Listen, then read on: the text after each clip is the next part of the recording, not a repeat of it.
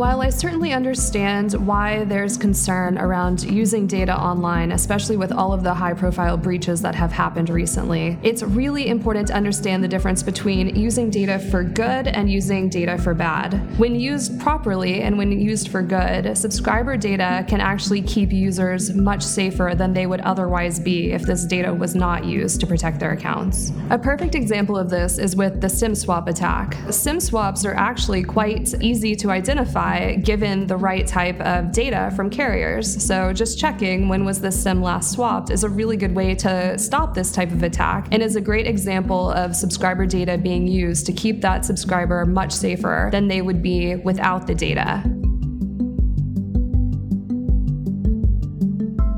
Businesses need to be sure that they use this data with proper guidelines in place. The General Data Protection Regulation, otherwise known as G D P R, went into effect in May of twenty eighteen. It's really important to understand that as part of this, the right to privacy is a fundamental right, and that the G D P R sanctions-based regime was created to protect that right. Trust is at the heart of acting as a responsible corporate citizen and is essential to the success of online businesses. In recognizing Recognizing the importance of this trust, we must all be committed to the security and privacy of this information and make sure that it is gathered with the utmost care and that it's used in the most responsible way possible.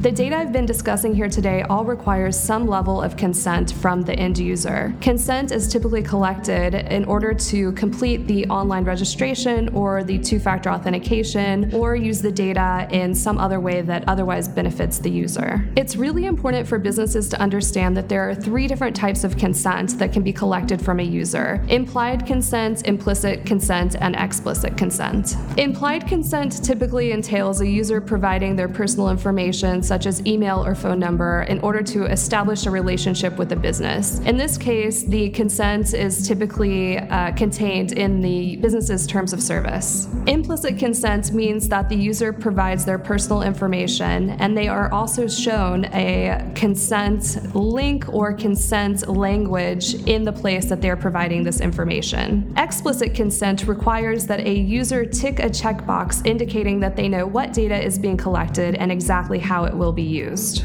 At Telesign, we have a team dedicated to making sure that our clients know exactly what type of consent needs to be collected in which case. Our team helps ensure that this data is handled properly and with the utmost trust and security for your users, so you can take advantage of this powerful data quickly and without concern.